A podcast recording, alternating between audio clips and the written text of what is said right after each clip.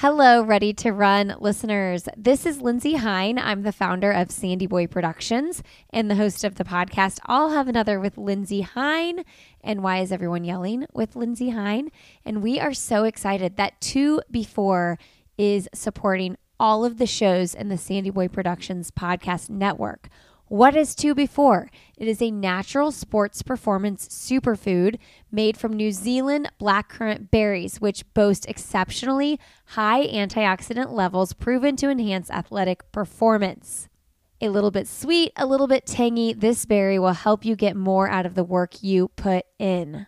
Blackberry currants improve endurance by increasing blood flow, making it more efficient for the body to pump oxygenated, nutrient rich blood to the muscles.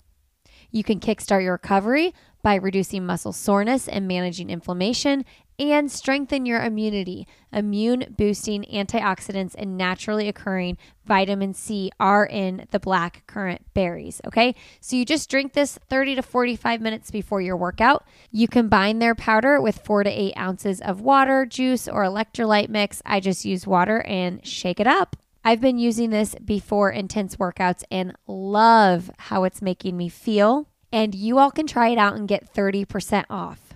2Before is offering an exclusive limited time offer to the listeners 30% off for 20 packs plus free shipping when you use the code Lindsey at checkout.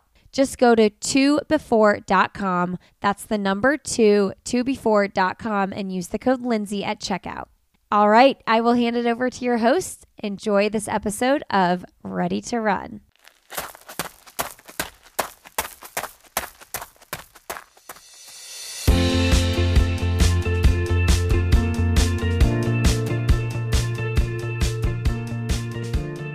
Welcome to the Ready to Run podcast. I'm your co host, Efren Kabalius, and I'm a sports medicine physician. I'm your co host, Kurt Rosser, and I'm a physical therapist. We're based out of the Boulder, Colorado area and have a passion for working with endurance athletes of all abilities. The goal of our podcast is to engage in thoughtful discussions with athletes, coaches, and clinicians to share knowledge within the field of sports medicine and inspire progression in the sport of running. We hope to empower individuals to navigate injuries, reduce injury risk, optimize training and performance, and provide listeners with the tools needed to get ready to run. You'll be able to listen to our show on Apple Podcasts, Spotify, or wherever you enjoy listening to podcasts. Subscribe and leave a rating and review to let us know what you think and what you'd like to hear on the show. You can also follow us on Instagram at Ready to Run Podcast, as well as our website, readytorunpodcast.com.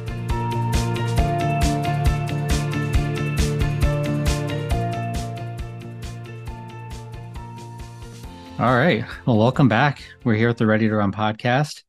Um, Kurt uh, and I are back from uh, um, summer uh, full of running and um, hanging out with family. And I'm um, going to talk about uh, groin pain today, something we've both seen a lot of. Yeah, it's been uh, it's been the season for for groin injuries in uh, Boulder, I guess. But yeah, it's good to be back. Glad to be here talking with you. Had a good summer running and hanging out with family and the little one and stuff but yeah, this this is uh tricky um tricky to treat. I think a lot of times clinicians are like a little bit gun shy to treat groin pain and it's hard to diagnose and um yeah so i think i'm i'm excited to learn something today and uh and share what i know. Great. Yeah definitely gonna um, pick each other's brains here so this will be a fun one. Um but yeah we just want to get started off by talking about some of the terminology because um hip and groin pain can be fairly complex and um you know if there's a lot of terminology thrown around and uh, if you if you look on PubMed, you'll find different terms like athletic pubalgia, sports hernia, osteitis pubis. So it can all be fairly confusing to navigate, um, not just as a clinician but also as a patient. So you really want to take the time to to dive into that. And I guess we'll start with um, just getting an understanding of how we talk about these injuries. So laying out some definitions. Um, so in 2015, there was a paper uh, published with the Doha Agreement, um, which was published basically to provide clarification on terminology definition for groin pain in athletes. And basically, what they came up with was with this umbrella term uh, recommendation of groin pain in athletes. Um, so it's basically a clinically based classification system that subdivides things into like adductor related groin pain, uh, iliopsoas related groin pain, inguinal related groin pain, pubic related groin pain, uh, and then hip related groin pain, and then other causes, which would be like an inguinal or femoral hernia, nerve entrapment, or referred lumbar pain. Okay. So yes, I want to start with that, and you know, like you know, differential diagnosis is fairly broad when you see these injuries. Um, so this you know this paper um, basically helped to can provide us with a consistent approach into how we evaluate these injuries. Yeah, I think you said before, like you, you have to know what you're treating so you can most effectively treat it. Um, and for me, what I always try to think about is like what tissue. You know, the biggest thing is like what tissue are we treating? Are we going to be treating a, a, joint or bone or a tendon, um, or some of the more like um, proximal, like inguinal stuff? Um, so I think it's really important and um, and can be pretty hard to figure out. So yeah, I guess um, yeah, where um, where would where do you start? Like if somebody comes in and they've got um, some groin pain, like um, are you going to run through some some physical tests or um, what's your uh, what are you kind of going to hone in on first? Yeah, I think definitely um, physical exam history is where I you know gather most of um, how I want to treat these, and uh, I really use this really really great paper um, published by Falvey et al. Um, uh, titled the groin triangle. And so basically, he came up with this um, pathoanatomical approach um, to diagnosing chronic groin pain. So, just for the purposes of conversation, we're talking about chronic pain, not not acute groin strains. Um, and so, basically, he talks about this triangle where you have three points.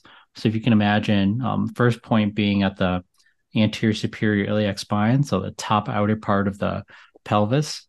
Uh, the second point being the pubic tubercle, so really central um, along the groin. And then the third point is basically they describe as 3G, which is groin gluteal greater trochanter. So you basically make three points in there. And um, the reason they call it 3G has to do with, well, yeah, the stuff starts with G, but also it's not only describing like the um, spatial relationship in terms of like from side to side, but also depth from front to back as well. Um, so that was a great paper that kind of guides how I think about things. So I kind of start with that as a landmark. And then when I jump to the exam, the paper also describes uh, something called a pubic clock. So I'll listen for things because uh, we'll, we'll get into it like pubic bone stress injuries, adductor tendinopathy, you know, rectus abdominis tendinopathy, um, inguinal hernias, etc. Um, but basically, what you do is you you take the pubic tubercle, which is like the central bone on the pubic bone. So you have your uh, symphysis, which is in the center, that's made up of cartilage, and on either side you have the pubic bone. Um, and so if you take one of those pubic bones and then you draw the sur- the face of a clock on it, so if you can imagine, say we're looking at um, the right pubic bone. Um, so the 12 to 1 o'clock position is where like the rectus abdominis inserts. The 3 o'clock mm. position would be the pubic symphysis. The 6 o'clock position is the adductor longus nine o'clock would be the inguinal ligament, and then 10 to 12 would be like superficial inguinal ligament. So, um, just right off the bat, that palpatory exam kind of allows me to kind of um, think about how I want to decide on imaging and treatments, etc. So, um, that's a good place for like, usually where I start. Oh yeah, that's super helpful. I'll have to check out that that last paper that you mentioned um because it's um yeah when I was learning um about groin pain, it's yeah, the anatomical location is like what's going to clue you in, you know, off the bat, and then from there going into maybe some selective tissue tension testing and and uh, things like that that might provoke symptoms. Um, but uh, yeah, once you break it down and and um, using like the triangle or that clock analogy, like it's you can make it less complex um, than uh, than you know it seems at, at the at the start. Yeah, so are you ultrasounding most uh most folks or is that not always necessary? Um you know just just for, you know in practice because if it's you know readily accessible for me i typically will. Um so i usually start like once once we've taken the history and all that with like an just an ap pelvis x-ray and one that captures both hips as well.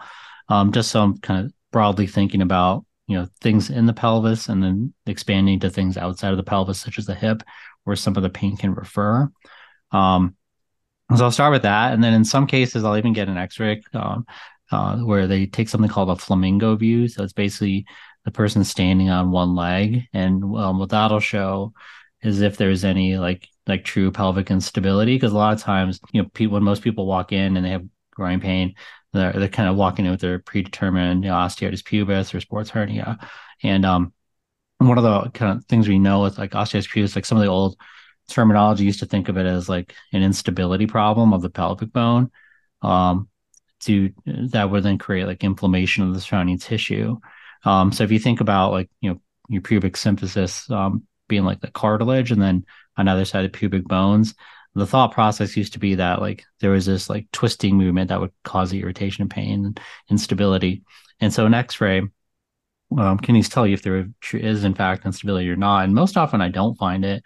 You know, I think when they now the way we think of it now is like the patients who may have it are like older patients or like postpartum females, um, where you might see some shearing of the pubic bones.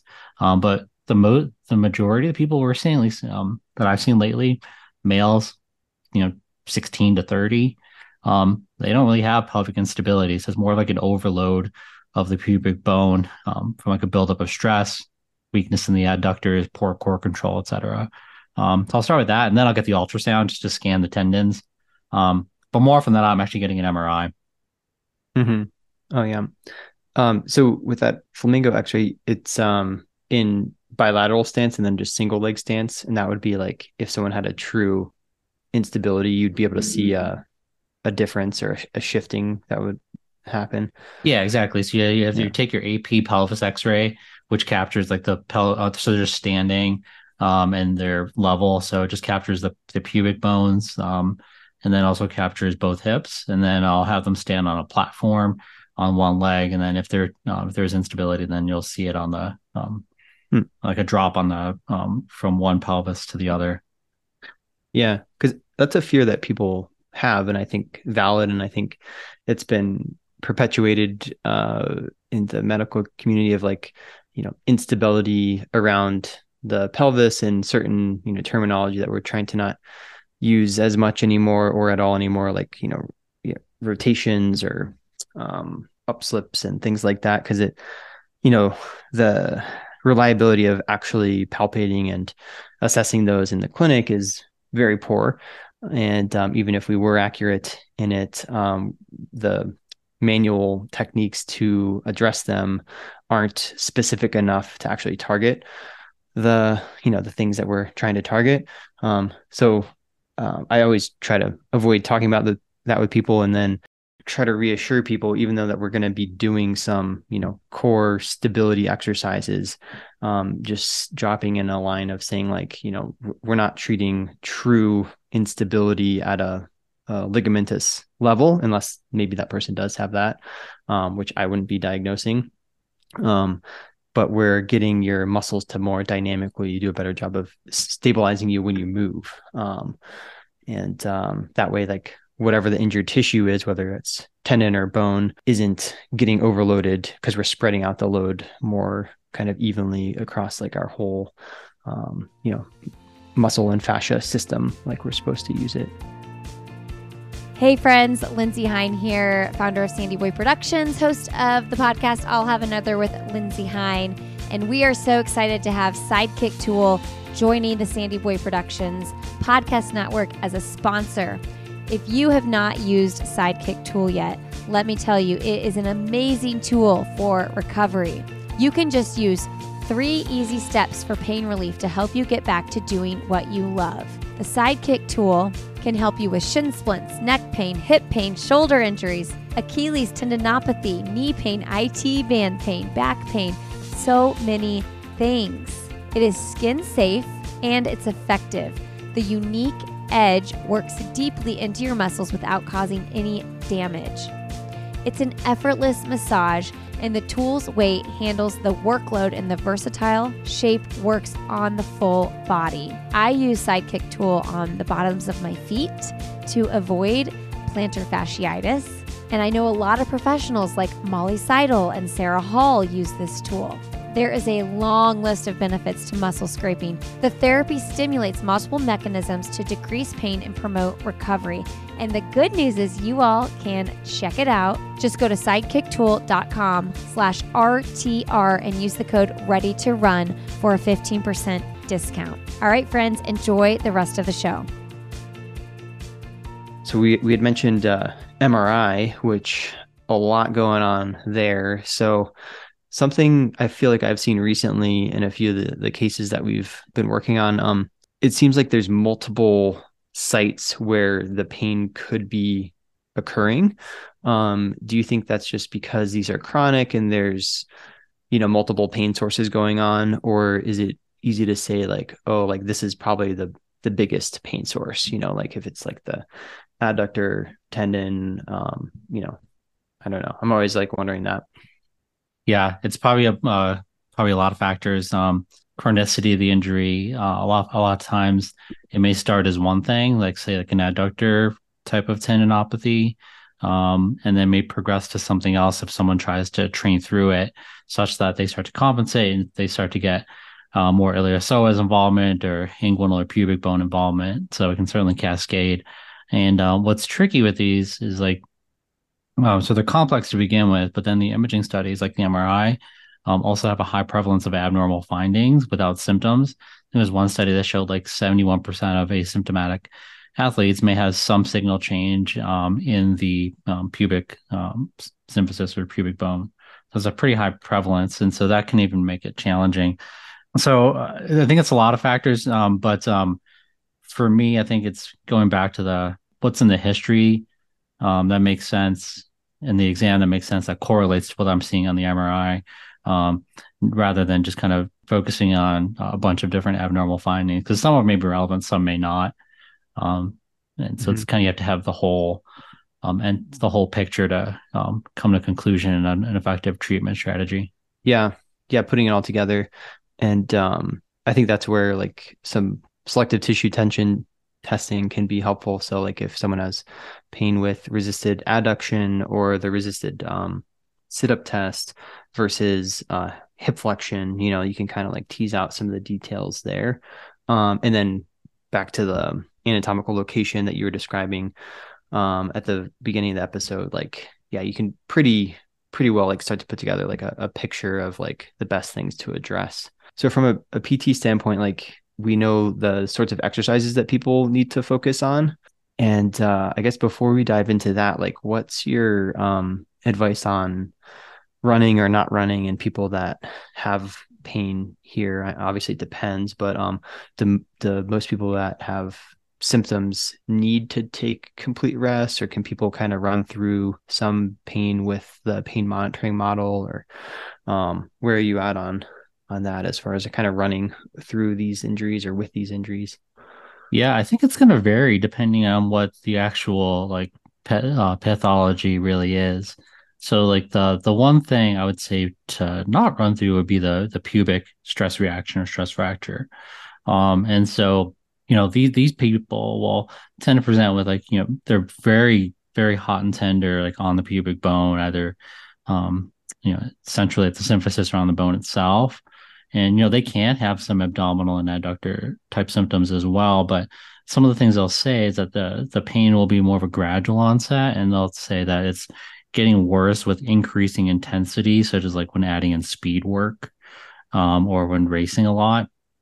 And then when whenever an athlete says they're starting to notice like diminishing performance you know loss of power um that's another way they'll describe it or it just feels like they might say like their leg can't give them back what they want when they try to push um is how some people have described it. Um that to me like um is a red flag. Now granted it can happen to things other than bone stress injury but when i hear those two things like that's a red flag to say oh, okay well let's let's wait on imaging first before we continue to train on this. Um Whereas a person who's kind of presenting more with like an adductor tendinopathy, where you know pain's warming up, make it aggravated a little bit, um, but they can still continue, you know, training. Um, doesn't linger for more than two or three days. Um, it's not progressively getting worse. Um, and that's a patient where you know we might be able to still continue some level of training. Maybe just back off the back off the intensity because intensity for sure is going to um, be the thing that aggravates us the most. Um, and then while while we try to figure out what's going on. Mm-hmm. Yeah, uh, super helpful. And then also you mentioned at the beginning um, subjective history. So like having a, had a previous bone stress injury is also going to be a red flag for me as mm-hmm. to like, you know, like uh, how how quickly do we want to get imaging um, if we think it might be a tendinopathy.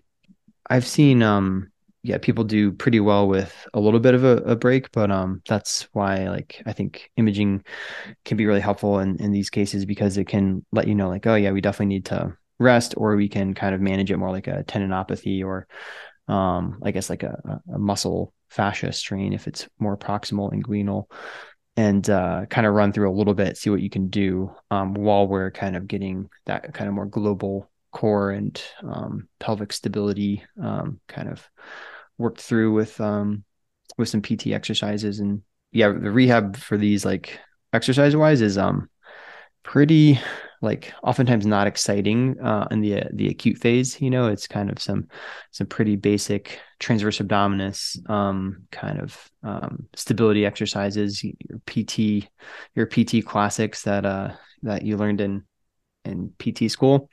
Um, but really getting patients to buy into like training, um, you know, their their deeper core and trunk stabilizers because even if they weren't necessarily weak before this injury like we know that pain is going to inhibit some of those deeper stabilizing muscles um, of the you know around the spine.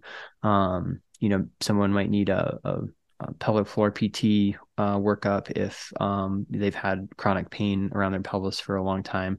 So i always think that's a, a really helpful resource to have a good uh, pelvic pt that you can refer folks to. Um, men and and women like um, it can be a real kind of game changer for athletes that have been dealing with this for a long time. Um, and then, yeah, adductors, like I, I, use a lot of isometrics in the early stages and then progress to harder and harder. Uh, you just adductor strengthening exercises. What are some of your go to like transverse abdominal like and um, adductor exercises?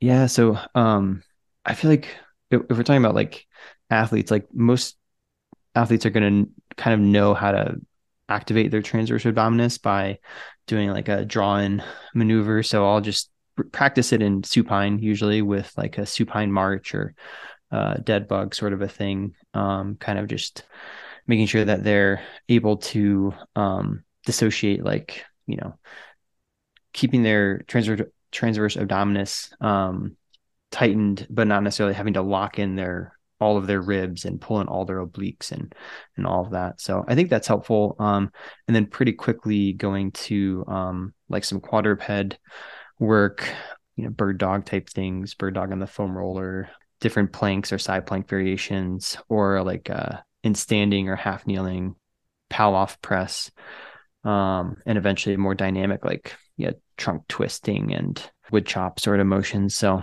yeah, just I think give, giving people some progression and enough to feel like they're they're getting a little bit of work, but making sure you're telling them like this doesn't need to be super hard or super fatiguing in these early weeks. Um, we want to get some gentle um, kind of re-education to the area and um, let things heal while we strengthen a little bit.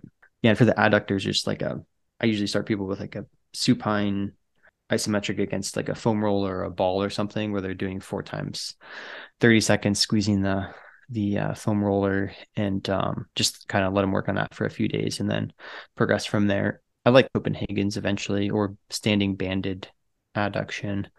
Um, yeah, I don't get super fancy with it, but um, yeah. yeah, even those Copenhagen's are pretty pretty tough. Those are hard, yeah. The I mean, most people can jump to a, a modified one, like a short lever one, fairly quickly. Um, but especially runners, like probably have never done any strengthening for their adductors. So if you have somebody, if you want to blow somebody up, have them do a full um, Copenhagen and and hold it for, you know, like a couple times a minute or something. Um, and uh, yeah, you'll you'll probably have a more sore groin after that. Yeah, um, actually, the past couple I, um, patients I've seen who presented with this, um, so they, when they were dealing with the injury, had Googled um, adductor exercises and Copenhagen's came up. And it's a great exercise. Um, but um, each, I think each one said, yeah, after that, like it really kind of got worse after that. So it's like, it was one of those things where like having like someone like, like you is great just because it's not just about like four or five really like sexy or unsexy exercises. It's about knowing the progression and when to introduce them, uh, which mm-hmm. I think you're just kind of masterful at doing. Yeah, and I think that's a great like goal to work up to is doing um, some variation of a Copenhagen, and you can get super you know fancy with those with like you know bouncing uh, a band in the squat rack, or you know you can you can make those really hard. Um, but then like how hard does it really need to be? You know? yeah, for sure. Um, yeah. So you know we know that most of these get better with conservative treatment um, just yeah, pinning down the right diagnosis is just is the is the most challenging part of these. Um, what what kind of I guess two two questions. What kind of flavors of groin pain cases have you seen recently? Um, and also like uh, how do you how do you have the conversation about like you know timeline for like, returning back to running versus returning to racing? Mm-hmm. Yeah, I feel like I've seen a handful of yeah, kind of like you had mentioned. Um, 20 mid 20s to mid 30s um either yeah like uh elite professional runners or like a couple college kids. So pretty fast um pretty fast people is is who I've seen recently. And um yeah the whole spectrum of like total time off um and then a few people that I was seeing for something else that had kind of this other thing going on. And um I was able to kind of based on all the tests that we had described, like I thought one person was dealing with um, more of a, you know, sports hernia and inguinal sort of cause of pain and uh, encourage them to maybe get some imaging if it didn't get better um, when they were back in their um, their uh, where they're from. And uh, yeah, then I, I thought the other uh, the other fellow had um, some rectus abdominis tendinopathy, um, kind of right at the insertion. And then I, I, feel like over the years, I've seen just a lot of adductor, uh, proximal adductor tendinopathy. Um, that's the most common thing that I'll see. And I end up doing, uh, I think dry needling works pretty well as like a, you know, pain modulation on the early end, um, some soft tissue work, and then, you know, kind of just like looking at globally how their hip is moving, how their lumbar spine is moving. Um, so I think there's a lot of things that we can do um, in those more tendinopathy sorts of things to kind of make sure people are moving well, stabilizing well, um, and then kind of what sort of strengthening or rotational stability things they need to work on integrating more regular regularly into their their program. Um, running wise, yeah, it's tricky. I feel like most people I see can still run, um, but it's like the higher end speed. So maybe it's just they avoid that for you know a couple weeks. Um, but I do like to put a limit on like, you know, like maybe it's a month or maybe it's six weeks of like if this isn't getting better, um, then yeah, we need to go get imaging. And most of the time, I honestly I try to send people sooner to like you know see somebody like you to get like just figure out what's going on. Um, but that's kind of the alternative is like, well, if you we give it six weeks and you're not in a rush um, and you can just avoid the things that bother it that's kind of option b if you don't want to figure out the diagnostics more specifically right now it's important to and I, I know that you do this some and that's i like working with you for this reason like you've got to set them up for success in terms of their expectations like um, most of these things aren't going to be a quick fix and so saying like oh yeah i think you know if we're diagnosing it as a tendinopathy um, this is going to take you know maybe six weeks to 12 weeks to get um, you know back to you know 95% and then maybe another month or two after that even to really you know not have to worry about it in terms of your high end training if it's somebody that's like doing sprinting and and racing and competing. Um so yeah they take time. And so making sure people's expectations are that this is is going to take time um and then the other end if it's a, a bone stress injury like you know kind of figuring out like you know if there's any other energy availability uh, stuff that that they need to kind of work on. Yeah and this is usually for all those reasons i think I, I tend to have a lower threshold for earlier imaging just to rule out some of the more kind of sinister things like the bone stress injury and you know had some cases where it's even more complex where you have you know some impingement testing that suggests maybe there's something going on in the hip joint they also are, are tender over the adductor, um, pain with resisted hip flexion, or they might report pain, coughing, and sneezing. So they have the whole gamut of like, you know, four or five different things. And so for me, a couple things are super useful. Um, one is to um, get the imaging to rule out stress injuries first um, and foremost, and then um, sometimes I'll even do like a diagnostic um, uh, anesthetic injection of like ropivacaine um, anesthetic into the joint if it's really confusing, and that way I can at least say, hey, look, this is inside the joint or outside the joint, and then we can kind of work from there. That tends to help a lot. Um, and then um, one thing I forgot to mention really quick is in terms of the MRI study, um, there's a radiologist I a conversation or conference this past spring in Phoenix where she talked about the different types of MRIs and um, how that a 1.5 Tesla MRI uh, with this, um, you have to specify that you want like a sports hernia protocol, or at least establish with your radiologist what you want. Um, just because like a regular MRI pelvis or, uh, or hip might not capture these injuries fully, whereas if you request a sports hernia protocol, um, it'll get an expanded field of view. So you look at the hips and the pelvis, and it also takes these like oblique cuts so that it can um, assess the adductors a little bit, um, a little bit better. Mm. Um, so that was one thing I had learned. Okay, so sports sports hernia protocol. Yeah, that's what it is here. It might be different at other institutions, but it's it's essentially you have to define it with your radiologist. Um, that that you want to that's what that's the specific diagnosis you're looking for and they might have a specific protocol for that so but yeah i mean these are these are these these um, they look tough at the onset, but it can be actually quite easy to, to decipher once you um, kind of kind of tease apart the layers of it. And you know, most of them will get better without surgery. Um, and you know, those that do require surgery, I mean, there's a whole host of things: the open repairs of the rectus, the the obliques, the transverse abdominis, um, repairs or like meshes. Mm-hmm tenotomies, you know, pelvic floor repairs with or without adductor releases. So yeah, the list goes on, which when when you when you see like 20 different surgeries for um, one thing, it's always like, well, what are we treating? Um, but those those who um, have a proper, you know, once you achieve a right diagnosis, and there is some research saying that an open repair of like a posterior inguinal um, wall injury can actually do quite well. I mean, not, like 90% of these people will come back to sport at the same level of competition, you know. Um, hmm. and, you know, there the, the ones that don't, you kind of wonder where there pieces that maybe weren't addressed yet that we can still help out with. Mm-hmm. Yeah. And I, I, obviously my PT bias, but like not rushing into uh, a surgery um, in this area, you know, I guess even if it was like the exception might be if it's like a um, kind of rule everything else out and they're having, you know, pretty like definite like hernia type pain or, or sports hernia type pain. Um, cause yeah, I haven't seen specifically people for rehab after having like the, like the mesh inguinal repairs and um but people say they get back to doing everything but um I've seen a few few older guys that have had like now they have one on both sides it's like well what are you what are you doing that's causing causing this yeah uh, yeah cool yeah so um but yeah there's a lot of different flavors of this and uh, we'll we'll attach the um the links to the some of the papers and stuff um see and some of the resources just to help um you know, how to evaluate these if you're treating them or um, how to navigate the landscape if you're dealing with it. Well, yeah, thanks so much. Yeah, man. Great talking with you. And uh, we'll look forward to talking with you next week. Yeah. Have a good weekend.